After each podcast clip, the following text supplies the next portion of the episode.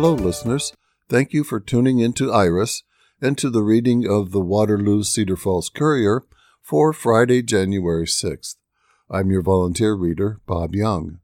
Let's begin today by reading the weather forecast for Northeast Iowa. This comes from KCRG in Cedar Rapids. Partly cloudy today. There's a quiet weekend ahead. We are finally going to get back into some sunshine today. Despite the cooler start this morning, temperatures should get back to the upper 20s and lower 30s across the area. Our weekend ahead looks fairly quiet. We are still monitoring a system that looks to mainly stay in Missouri and extreme southeast Iowa on Saturday night. At this time, it appears this will miss much of our area, if not all of us. Next week, plan on a nice start Monday with highs around 40. A system later next week may bring us some rain and snow showers as well. Looking at the stories on the front page of the Courier today, they include Man faces charge for city council argument, recount policies could change, golden age of lottery jackpots, and we'll begin reading Speaker's Chair Still Empty. McCarthy fails for third long day in the GOP House Speaker fight. The story comes from the Associated Press. Lisa Mascaro and Farnoush Amiri are the authors. And it begins with a photograph of Representative Kevin McCarthy, a Republican from California, as he arrives to the House chamber as the House meets for a third day to elect a Speaker and convene the 118th Congress in Washington, Dateline, Washington. For a long and frustrating third day, divided Republicans kept the Speaker's chair of the U.S. House sitting empty. This day, as Party Leader Kevin McCarthy failed again and again in an excruciating string of ballots to win enough GOP votes to seize the chamber's gavel. Pressure was building as McCarthy lost 7th, 8th, and then historic 9th, 10th, and 11th rounds of voting, surpassing the number of votes 100 years ago, the last time there was a prolonged fight to choose a speaker in a disputed election. By nightfall, despite raucous protests from Democrats, Republicans voted to adjourn and return Friday to try again. With McCarthy's supporters and foes locked in stalemate, the House could not formally open for the new session of Congress, swear in elected members, nor conduct official business, and feelings of boredom, desperation, and annoyance seemed increasingly evident. One McCarthy critic, Representative Matt Gaetz of Florida, cast votes for Donald Trump, a symbolic but pointed sign of the broad divisions over Republican Party's future. Then he went further, formally nominating the former president to be House Speaker on the 11th ballot. Trump got one vote from Gaetz, drawing laughter. Ahead of the second anniversary of the January 6, 2021 attack on the Capitol by Trump supporters trying to overturn Joe Biden's election. Democrats said it was time to get serious. Quote, this sacred House of Representatives needs a leader, said Democrat Joe Neguse of Colorado, nominating his own party's leader, Hakeem Jeffries, as Speaker.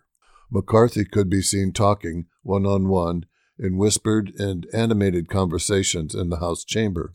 His emissaries sidled up to holdouts, and grueling negotiations proceeded in the GOP whip's office down the hall.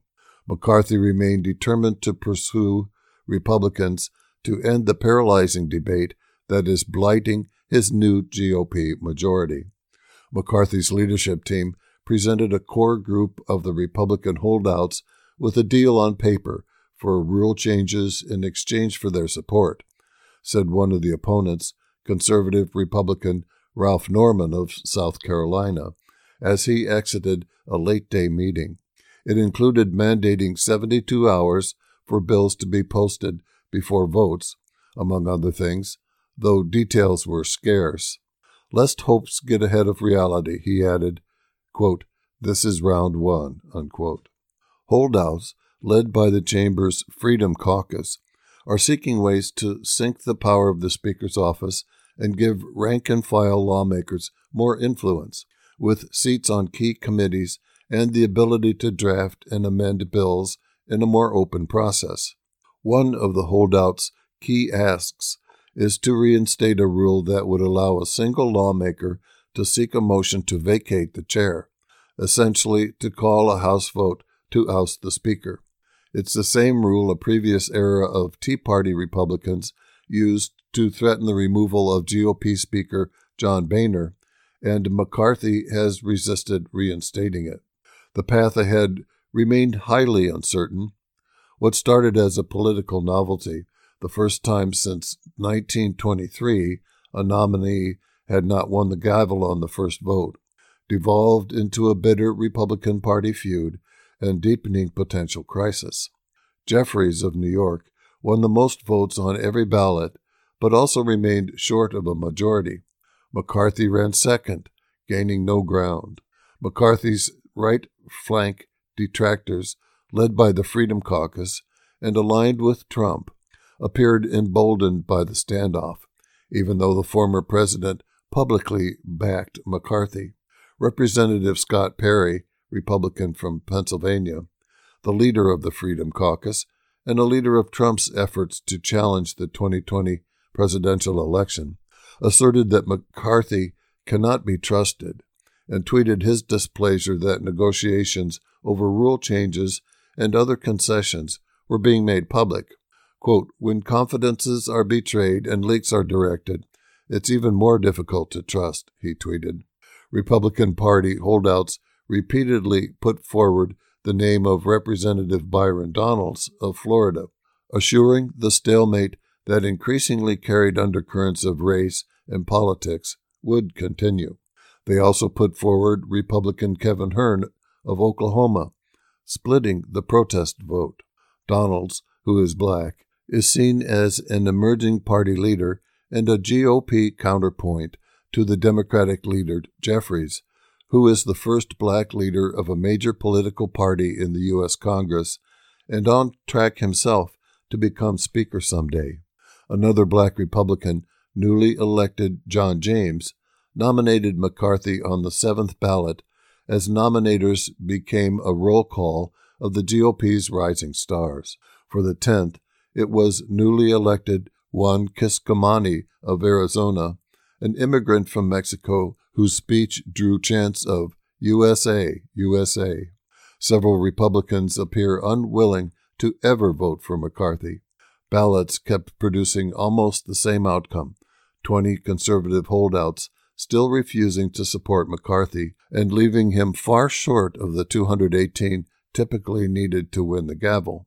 The longest fight for the gavel started in late 1885 and dragged on for two months with 133 ballots during debates over slavery in the run up to the Civil War.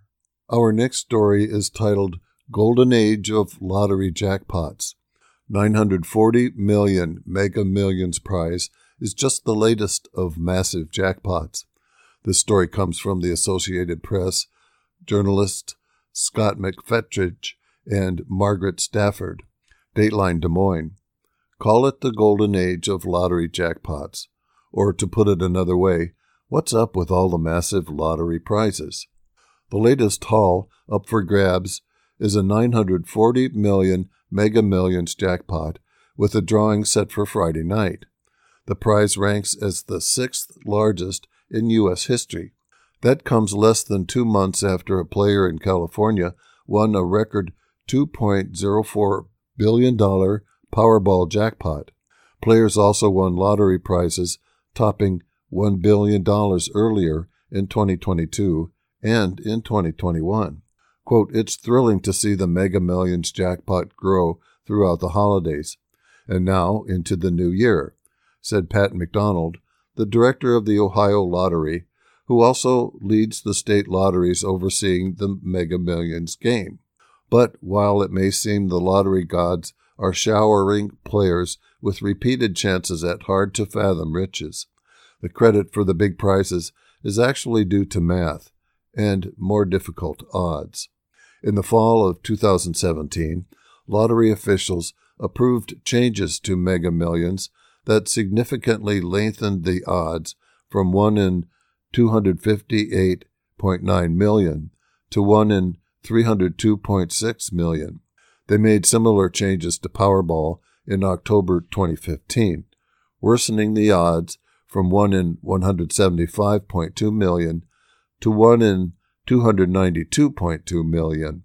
The idea was that by making jackpots less common, ticket revenue could build up week after week, creating giant prizes that would attract attention and pull in more players who had grown blasé about 100 million or 200 million dollar top prizes. In August 2021, Powerball also added a third weekly drawing, which enabled the jackpot to roll over and grow even more quickly as people had more chances to play and lose. Mega Millions has stuck with the two weekly drawings. Thanks to those moves, nine of the top 10 largest lottery prizes have been won since 2017. Of course, those uber rich winners aren't quite as wealthy as it would seem. That's because the advertised jackpots are for winners who agree to take their money over 29 years in an annuity. Winners almost always choose the cash option, which for Friday's drawing would be $483.5 million. One third or more of those winnings would go toward federal and, in some places, state taxes. Still, it's a lot of money. And lottery players at the Riverside Red X, a large grocery and liquor store in Riverside, Missouri, said it would change their lives forever. Carol Palmer of Parkville said she would pay off everything and take care of her three children and seven grandchildren if she won the Mega Millions prize. The 80 year old said she would also buy a house at a lake. Quote, I might not be able to use the lake house for very long, given my age, she said, but who knows? I might live to be a hundred. You have to dream a little. Alvin Brockington of Kansas City, Kansas, said his priorities would be paying his bills helping everyone in his family, buying a house for his mother, and traveling. He said he has a sister in California whom he hasn't seen for 30 years or so, and he would take the entire family to see her or fly her and other relatives to visit him. Quote, then I would get down on my knees and ask God to lead me to the people who really need help, he said. They say money is the root of all evil, but it is really the person who has the money, what kind of person they are, and what they do with it. Unquote. Brockington, a retired railroad worker, said he also plays other lottery games, noting that the Powerball jackpot was also up to the hundreds of millions. He laughed and said, I'd take that. I'd take one million dollars from any game. I'm not greedy. Even that would help a lot. Unquote. Robert Bowring 70 of Kansas City, said after sharing the prize with his family, he would find a good organization that would assist people who need help. Bowring said, quote, Everything is about sharing. If you have that much money, you have to spread it around. Unquote. Mega Millions is played in 45 states as well as Washington, D.C., and the U.S. Virgin Islands. Our next story was written by Jeff Reinitz of the Courier it's titled Obadal Charged with Disorderly Conduct Over Council Meeting Argument. Dateline Waterloo. A regular at Waterloo City Council meetings who became involved in a heated exchange with the mayor has been charged. Todd Allen Obadal, 54, was cited for disorderly conduct, a misdemeanor, for allegedly causing a disturbance at the meeting in council chambers on Tuesday the former County Republican Party co chair and one time state legislative candidate, was briefly detained at the police department as officers completed the paperwork. He was released at about 7 p.m. The incident came as the council debated how to fill the vacancy for the panel's Ward 4 seat through appointment or through a vote by residents in a special election. The original agenda called for filling Ward 4 City Council vacancy by appointment. As the item came up, Councillor Ray Feuss moved to change wording to fill it by election, and discussion turned to piggybacking the vote with the Hawkeye Community College bond referendum on March 7th. Councillor Jerome Amos Jr., who is leaving the Ward 4 seat to serve in the state legislature, said he was against the special election because of the cost and because Ward 4 residents wouldn't have representation until the election. Mayor Quinton Hart noted the city had received a petition to have a special election and opined that the matter would likely end up in the ballot box. Wearing an American flag bandana on his head and a camouflage t shirt, Obadal argued for filling the seat by special election. He noted the city had missed an opportunity to offer the Ward 4 matter as part of an earlier special election for high speed internet services and suggested hastening the election date. Hart responded that the council supports holding the election. Obadal added that the council had yet to vote. The mayor told Obadal he no longer had the floor. Quote, I'm not playing with you tonight, Hart said. Obadal continued talking, and Hart directed Police Chief Joe Leibold to remove him. When Leibold approached Obadal, Obadal asked the chief to place him under arrest. Quote, No, I'm not going to do that. Grab your stuff, let's go, the chief said. Obadal didn't budge until the chief took him by the arm and pulled him toward the door. Obadal said Leibold informed him he was being arrested when they were in the hallway outside of chambers. After two more residents' public comments, council members voted to fill the vacancy by special election. While in the police department's holding cell, Obadal sent a Facebook post reading 2023 Bingo, become a literal political prisoner, with a check mark next to it. Quote, I've always stood for equal representation and equal application of the law and for process. That was my motivation, Obadal said Thursday. He said he plans to attend and speak at future city council meetings. This isn't the first time Obadal has been involved in a heated argument during a council meeting. In 2019, the mayor asked police to remove Obadal from the podium when discussion about a sewer leak led to a shouting match, according to Courier Archives. Our next story appears at the top of the page of the Courier, and it is titled Recount Policies Could Change. County auditors want more time for people to vote early and by mail. The story came from the Quad City Times journalist Sarah Watson. Iowa's top election official is proposing a bill aimed at bringing more uniformity to recounts. The proposal comes more than two years after a messy recount for the 2020 Mariannette Miller Meeks Rita Hart congressional race, one of the closest House races in the country, with a six vote margin. In the most recent midterm election, a lengthy Davenport House district recount showed an unusual swing in results, and officials braced for a statewide recount after a close state auditor race. A bill isn't yet filed with the Iowa legislature, but a news release on Thursday, the Iowa Secretary of State's office said the measure would standardize the recount timeline across Iowa's 99 counties, bolster recount boards in larger counties, and require more uniform methods for recounting, reconciling, and reporting ballots. Quote, the integrity of Iowa's elections is my top priority, and this bill would help ensure we have clean, secure elections and a recount process that is uniform across the state, Secretary of State Paul Pate said in an emailed statement. Quote, we had the opportunity to identify these areas of improvement while observing several large scale recounts in recent years. The legislation would increase the size of recount boards depending on a county's population. Currently, when a candidate requests a recount, three candidate picked people make up the board that tallies the ballots. Under the proposed legislation, recount boards in counties with a population of 15,000 to 49,000 would grow to five members.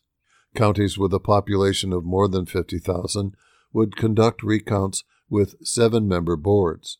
Another change under the bill would make just two of the recount board members candidate picked. The remainder of the board members would be election poll workers selected by the chief judge of the judicial district, balanced by party. Quote, recounts in large counties are difficult for just three people to conduct, Pate said in an emailed statement.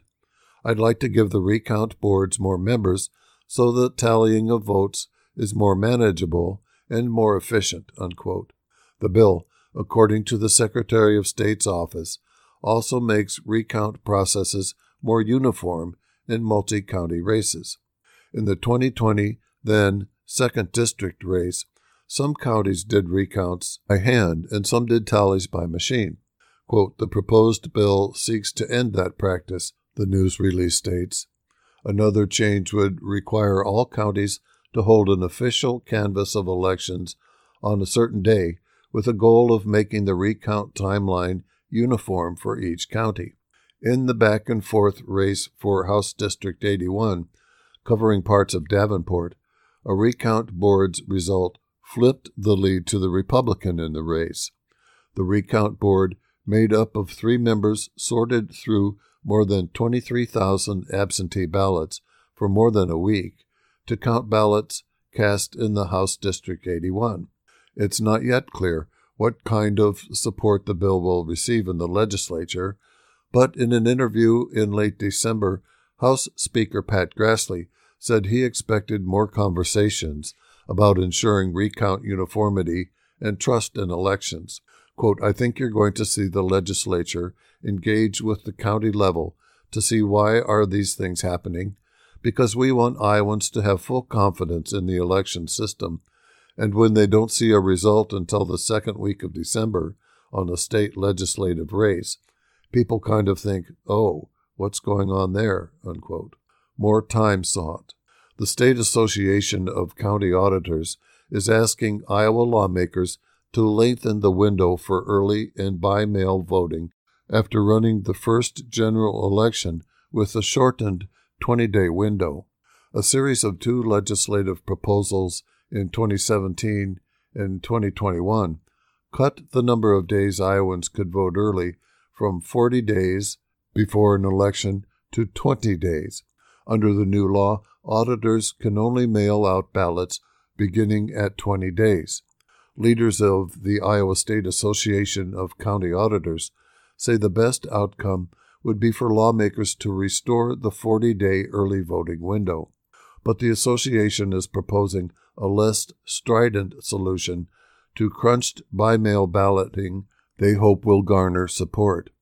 Allowing county auditors to mail ballots five days before in person voting begins, Ringgold County Auditor and Association President Amanda Waske said could cut down on voter confusion. She sent ballots to an Iowan couple winterizing in Arizona, and when they reported they didn't receive them, Waske said there wasn't time to send another ballot by Election Day, another 2021 change in Iowa law. Quote, I didn't have enough time to turn around and mail them a new one, Waske said. Quote, they wouldn't have received it if I had that extra few days. Unquote. All 99 county auditors have a vote on the association's legislative priorities for the year, and more than 70% of county auditors are Republicans, according to a review of the association's website. The association opposed the past legislation shortening the window of early voting and has made returning to the 40 day window a priority each year, said past President Jennifer Garmes, auditor of Clayton County. The appetite for returning to a 40 day window among Republican legislative leaders is likely very low.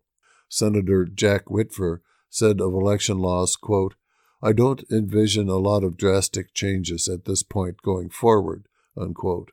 Iowa is among 14 states that mail out ballots fewer than 30 days before an election, according to the National Conference of State Legislatures. Just Colorado and Washington State have a shorter period, sending ballots at 18 days. Kansas also sends ballots out 20 days ahead of an election.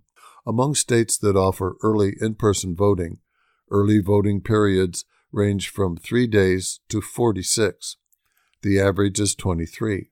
Quote, I think 20 days is a very reasonable period for people to vote early, Whitver said.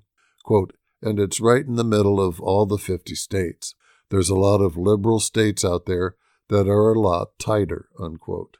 Next, we have a story titled Brenna Bird Sworn in as Attorney General, written by Caleb McCullough of the Courier, and begins with a photograph of Iowa Attorney General Brenna Bird speaking at a podium at the swearing in ceremony. Dateline Des Moines.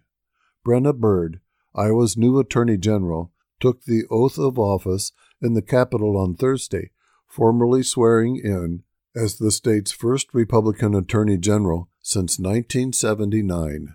She was joined by Republican Governor Kim Reynolds and former Governor Terry Branstad, who praised her work as an attorney and in government. Bird was Branstad's chief legal counsel from 2011 to 2015, and she was previously chief of staff to U.S. Representative Steve King. Before becoming Attorney General this week, Bird was most recently the Guthrie County Attorney. She was sworn in by Iowa Supreme Court Chief Justice Susan Christensen. Speaking to the crowd gathered at the Capitol on Thursday, Reynolds said Bird stood out in Branstad's administration when Reynolds was lieutenant governor. On the 2022 campaign trail, Reynolds said she was again impressed by Bird. Quote, As I watched her with Iowans, watched her sharing her vision for the AG's office, and truly her passion to serve, it was clear that all these years later, this servant leader hasn't changed a bit, Reynolds said. The governor highlighted Bird's campaign pledge to challenge President Joe Biden's administration. Reynolds said federal leaders have overstepped their bounds, and Bird will work to keep the federal government in check. Quote, We're all familiar with that defiant declaration on our state seal. Our liberties we prize, and our rights we will maintain, she said. The position of AG is one of the main tools the people of Iowa have that makes good on this promise. Unquote. Bird campaigned on a message of challenging Biden's administration and on Tuesday signed onto a series of lawsuits against rules set by Biden and national Democratic lawmakers. The state was already a party to those suits, but former Democratic Attorney General Tom Miller did not attach his name to them. Bird narrowly defeated Democrat Tom Miller in November election, a victory that was marked by a large swing toward Republicans statewide and heavy support from Reynolds. In her new role, Bird said she was committed to upholding the state laws and the U.S. Constitution. Quote, I'm going to serve all Iowans, whether folks voted for me or not, she said Thursday. I'm here to work for everybody and serve everybody. Unquote. Miller attended the event, and Bird thanked him for aiding her team as she transitions into the office. Miller said in a statement last week he was thankful to Iowans for giving him a record setting 40 years in office. Quote, We did it our way, he said. We never compromised on our values and principles. That is enormously satisfying to me. Unquote. In addition to joining anti Biden lawsuits, Bird announced a top down and bottom up audit of the office's Victim Services Division. Quote, I am thankful to work with our prosecutors and law enforcement and crime victims uphold the Constitution, she said at the Capitol Thursday. Quote, just looking forward to getting back to work. Unquote. And now, listeners, at this time we want to remind you that you're listening to the reading of the Waterloo Cedar Falls Courier for Friday, January 6th on IRIS, the Iowa Radio Reading Information Service for the Blind. Now let's turn to today's obituaries.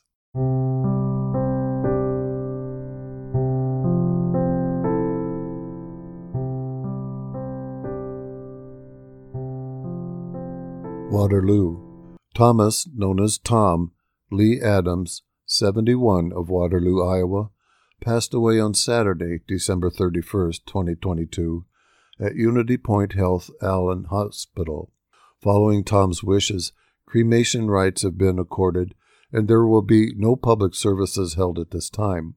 The family plans to keep Tom's wishes and do a small private celebration of life at a later date. Memorial contributions may be directed in Tom's name to his family, which will be later designated elsewhere. For further information or to leave an online condolence, please visit www.hagartywaychoffgrarup.com. Hagarty Waychoff Grarup Funeral Service, South Street location, is caring for Tom and his family. Thomas Lee Adams was born August 6, 1951, in Waterloo, Iowa, the son of C.D. Mike and Leona Chris Adams.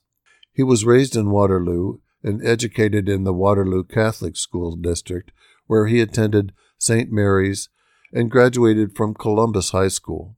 On May 4, 1974, Tom was united in marriage to the love of his life, Linda Mortensen, at the Little Brown Church in Nashua, Iowa. From this union, the couple were blessed with two children, Carrie and Casey. Tom was a very hard-working man who dedicated 46 years of his life as a land surveyor for Wayne Clausen Engineer and Surveying before retiring in 2019. He was an avid Chicago Bears and Cubs fan, but you could catch him on the couch watching any game, regardless of who was playing. He also enjoyed spending time in his garden, biking, playing softball, and sharing treats with his granddaughters.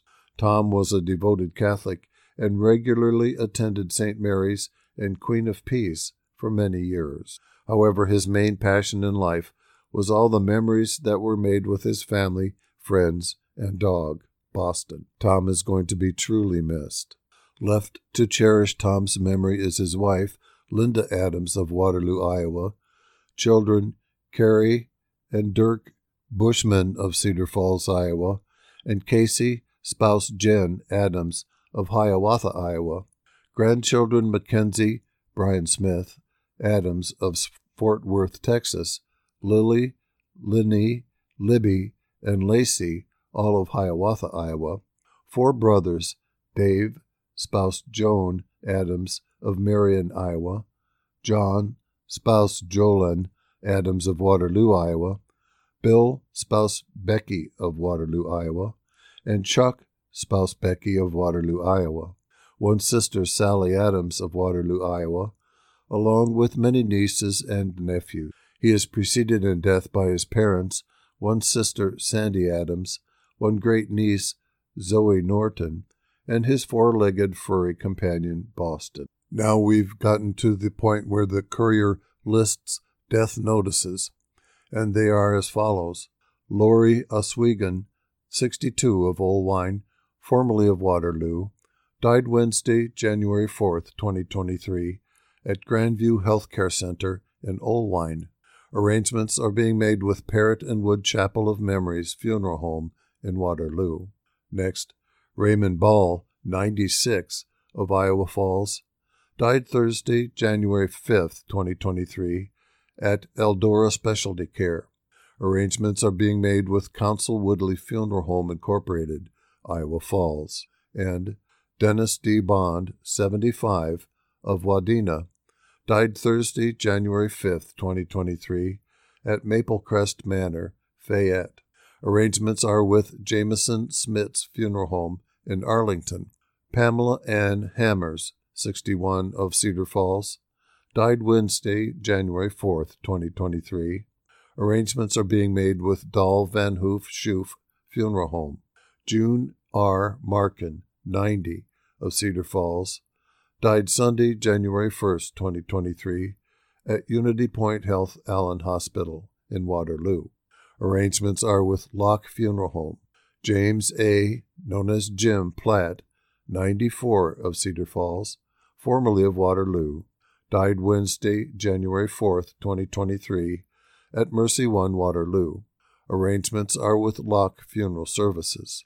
And lastly, Norman Eugene Zitsky, 88 of Cedar Falls, died Wednesday, January 3, 2023, at Mercy One Covenant Medical Center, Waterloo. Arrangements for Norman are with Dahl Van Hoof Schoof Funeral Home. That's the end of the obituaries in today's paper.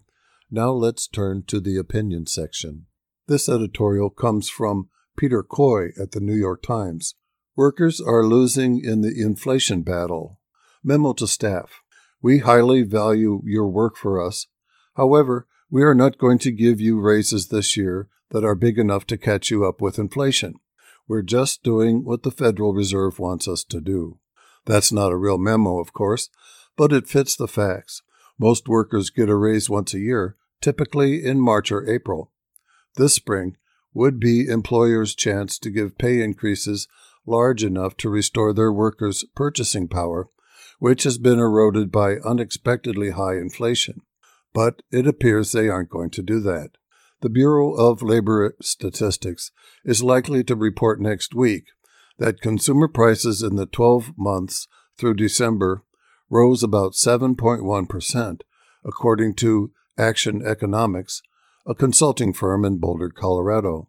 Yet the average increase in the compensation budget of medium sized and large U.S. employers for 2023 is 4.3%, according to a November survey by Mercer, a consulting firm that's part of Marsh McLennan.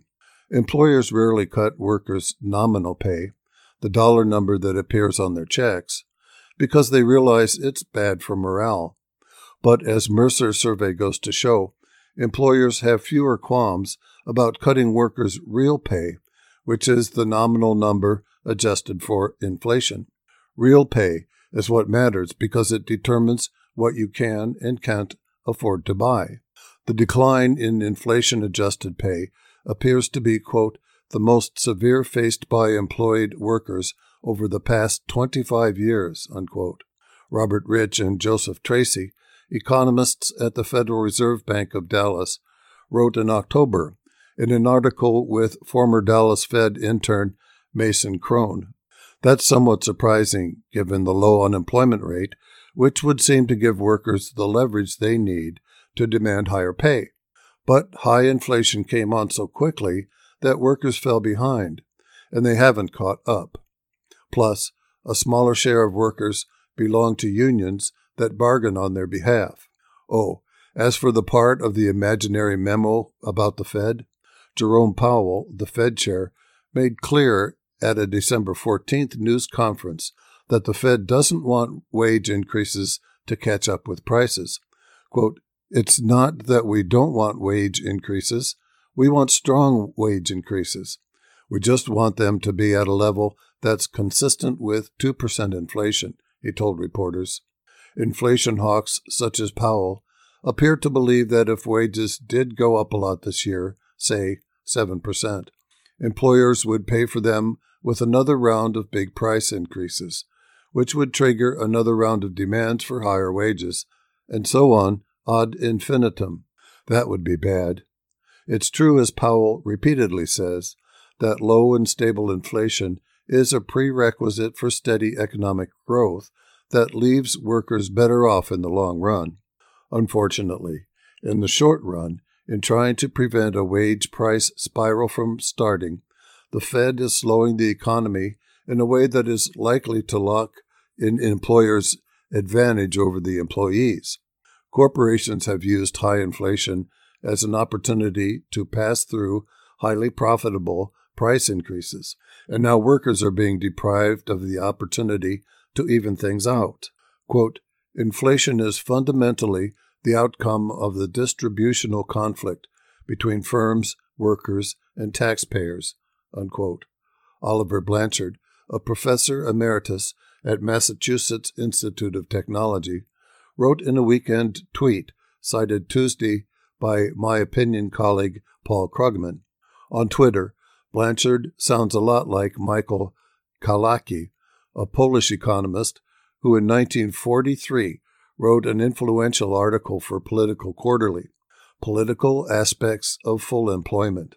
Kalecki was also channeled in an article published by the Federal Reserve Board in May by two Fed economists, David Ratner and Jae Sim, representing themselves not the institution, who cited the conflict theory of inflation as follows quote, The cause of inflation can be found in the class conflict between capitalists and workers. Unquote. Economists tend to attribute the end of high inflation in the early 1980s to the increase in the federal funds rate to as high as 19% during Paul Volcker's chairmanship of the Fed in 1980 and 1981. But President Reagan's firing of more than 11,000 air traffic controllers in August of 1981, which weakened organized labor, may have been a factor as well, Ratner and Sim wrote. Since they happened around the same time, it's hard to tell. According to conflict theory, wage price spirals occur when capital and labor are evenly matched, like a pair of heavyweights in a 10 round boxing match. Spirals don't develop when the capitalists get a first round knockout, which appears to be the present case. What's worse for workers is that the referee, i.e., the Federal Reserve, is making it harder for them by pushing up unemployment and thus reducing their bargaining power. Quote, I honestly think that a guy like Jerome Powell is embarrassed by this, but he won't tell you. Mario Seccareccia, a professor of economics at the University of Ottawa, told me. Is there a better way to heal the economy than jacking up interest rates until the economy cracks and workers lose their jobs? Seccareccia mentions incomes policy, an old idea that involves government mediated coordination between business and labor to restrain both prices and wages.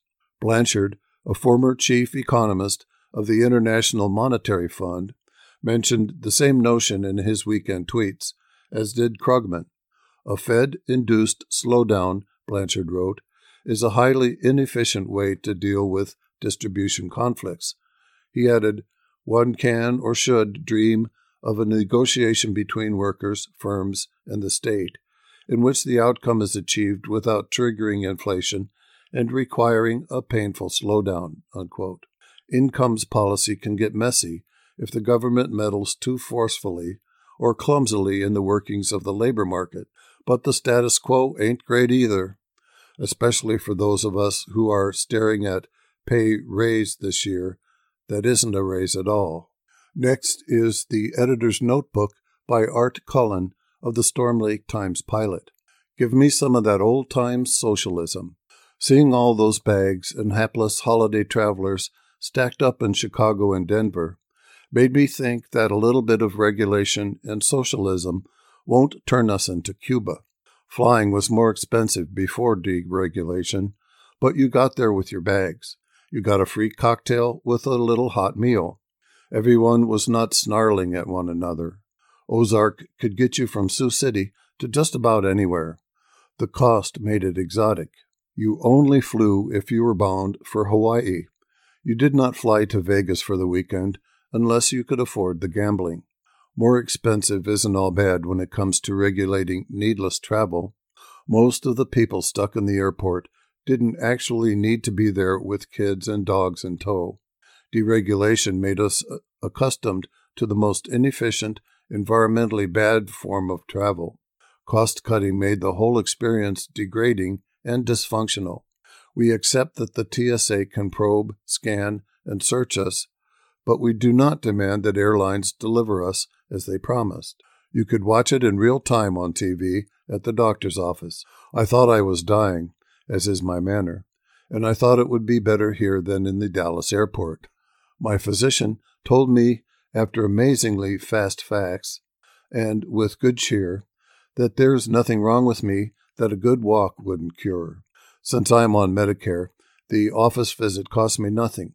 I called that morning thinking that persistent lower back pain was a sure sign of terminal kidney disease. A friendly receptionist told me I could come in that afternoon. This is at United Community Health Center, a construct of socialized medicine launched and supported with federal funding to fill care gaps that the private market did not. Here, most of the health care bills are paid by Medicare or Medicaid. The doctors all live well. There is no evidence that Medicare for all would ration care. To the contrary, I visit the clinic more often now and use preventative screening more than I did when I labored under private health insurance. Our insurance rates typically rose by double digits annually 44% one year, 58% another year, 78% the worst. What can you do when one company dominates the Iowa market? Health insurance costs suck our little newspaper dry. Iowa's Medicaid program was not made more efficient by turning it over to a couple private health insurance companies. Dozens of rural nursing homes have had to close. Healthcare providers say they are getting shorted on payments. We can use some more socialism in our healthcare. My experience is it's the bee's knees, and I loathe seeing a doctor. It is a religious tenet in Iowa that agriculture shall not be regulated. It might be in the book of Genesis. The state Supreme Court says so. The federal court says so. When we had a set aside, we had more farmers buying pickups and a clean raccoon river. More pheasants, too. You give up 10% of your marginal acres to grass in return for a subsidy. Reduced acreage leads to higher corn prices. You prevent downstream problems like suffocating the Gulf of Mexico, but it gets in the way of capital that wants to seize every last acre. The result is in the ledgers since we won the freedom to farm under the Reagan administration. Half as many now as then. Fonda or Early are no better off for it. At least the markets are unfettered. That's what matters. We used to regulate the purchase and use of guns. Now we are arming the school staff in Cherokee and Spirit Lake. Some limits seem to be in order. Another quaint practice. We used to put limits on speech under broad protections outlined in the First Amendment. Editors regulated the debate and tried to contain the universe to a semblance of fact. It worked pretty well in Iowa for better than a century. Now, social media sites like Facebook, Twitter, and TikTok are not regulated. They are not liable for what libels or treasons are published on their platform, as newspapers, televisions, and radios are. The result has been a breakdown in civil society and a dangerous explosion of sheer ignorance. Bleach might cure COVID. You should sure storm the Capitol on January 6th. Nobody is seriously talking about making these huge companies, TikTok is owned by China Incorporated, liable for what they publish, which flies in the face of centuries of common and written law.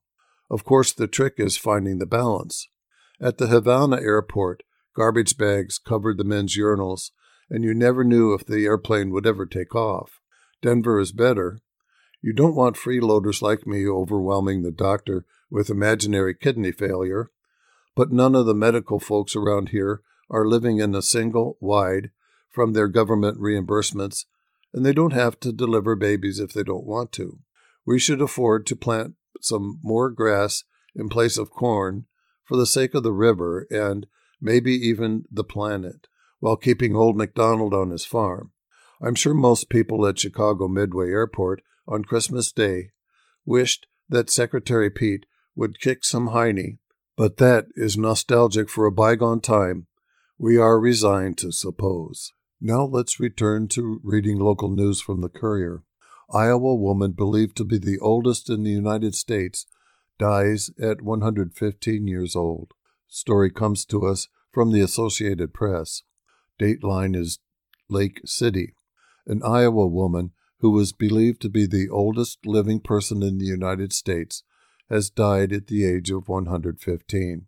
Bessie Lorena Hendricks of Lake City, died Tuesday at the Shady Oaks Care Center, according to a Lamp and Powers funeral home in Lake City.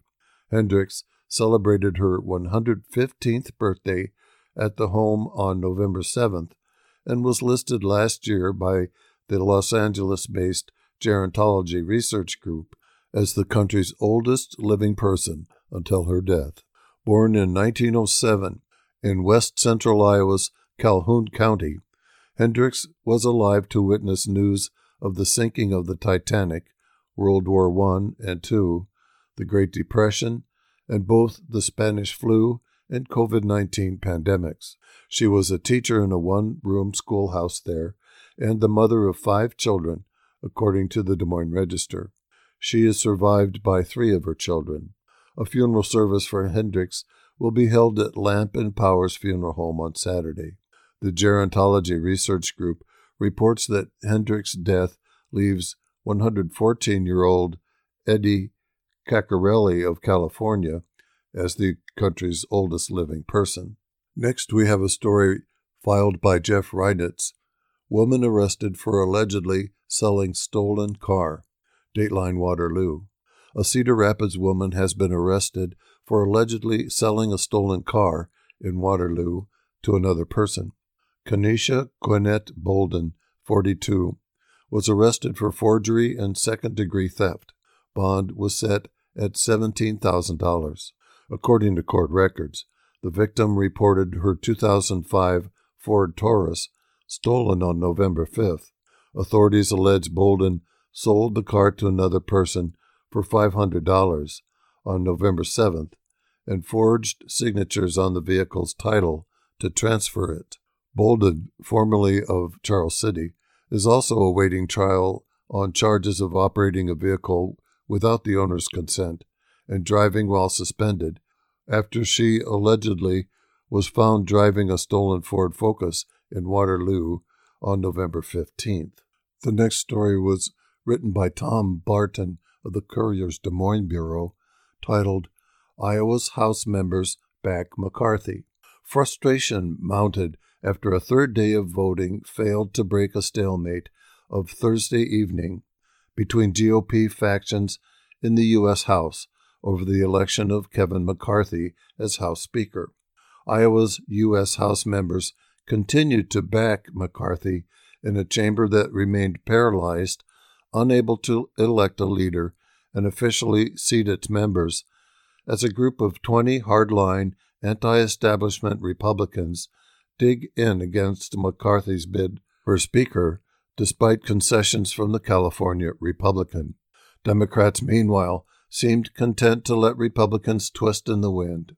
Former House Speaker Nancy Pelosi, a Democrat from California, told reporters there was no chance Democrats will strike a deal to provide the votes to elect McCarthy, the Washington Post reported. The last time electing a House Speaker went 10 rounds or more was in 1859, when it took 44 ballots over two months.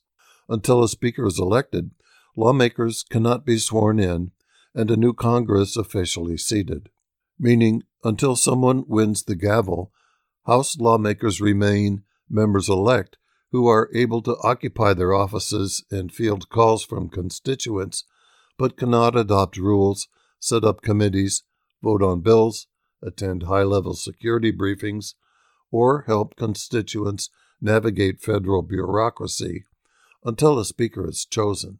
Quote, Washington is broken. I came to Congress to fight the chaos and dysfunction in D.C., and am just as frustrated as Iowans are by the current stalemate.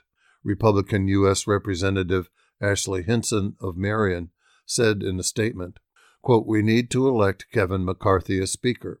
In the meantime, I am focused on Iowans' priorities restoring fiscal responsibility, securing the border, unleashing American energy, and holding China accountable. Unquote. Hinson said her D.C. and district offices in Iowa are fully operational and serving Iowans. Anyone who needs assistance with the federal government should reach out to our team, she said. Fellow Republicans U.S. Representative Randy Feenstra of Hull said, quote, It's time to get to work to pass our conservative agenda. Quote, the delays only help Democrats obstruct our efforts to rein in wasteful spending, balance the budget, and fix our broken economy, Feenstra said in a statement. Republican Representative elect Zach Nunn echoed Hinson and Feenstra. Quote, Our D.C. team is up and running, and the bulk of our staff is hired and already operating in Iowa, Nunn said, with three new district offices opened in Des Moines, Creston, and Ottumwa. Quote, My top priority remains serving our constituents across Iowa 03 and delivering for our city and county communities, Nunn said in statement. However DC operates, we're going to keep working each day for Iowans. We will get to work as promised on lowering inflation, strengthening national security, gaining energy independence, and curbing expensive government overreach. Unquote. Iowa U.S. Representative Mariannette Miller Meeks on Wednesday joined other Republican veterans at a news conference warning that the drawn out fight over speakership is damaging the chamber's national security oversight, preventing lawmakers from participating in classified briefings and meeting with top national security officials, and delaying the work of the House Intelligence, Armed Services, and Foreign Affairs committees. Until a speaker is elected, University of Iowa graduate and U.S. House Clerk Cheryl Johnson currently presides over the House. A Louisiana native, Johnson graduated from UNI in 1980, where she earned a degree in journalism and mass communication. She studied law at Howard University. And now, listeners, that's going to do it for today's reading of the Waterloo Cedar Falls Courier for Friday, January 6th. I'm your volunteer reader, Bob Young. Remember, you can access a recording of today's reading on our website, iowaradioreading.org, at any time. And we want to thank you for listening to Your Iris, Iowa's first and only radio reading service.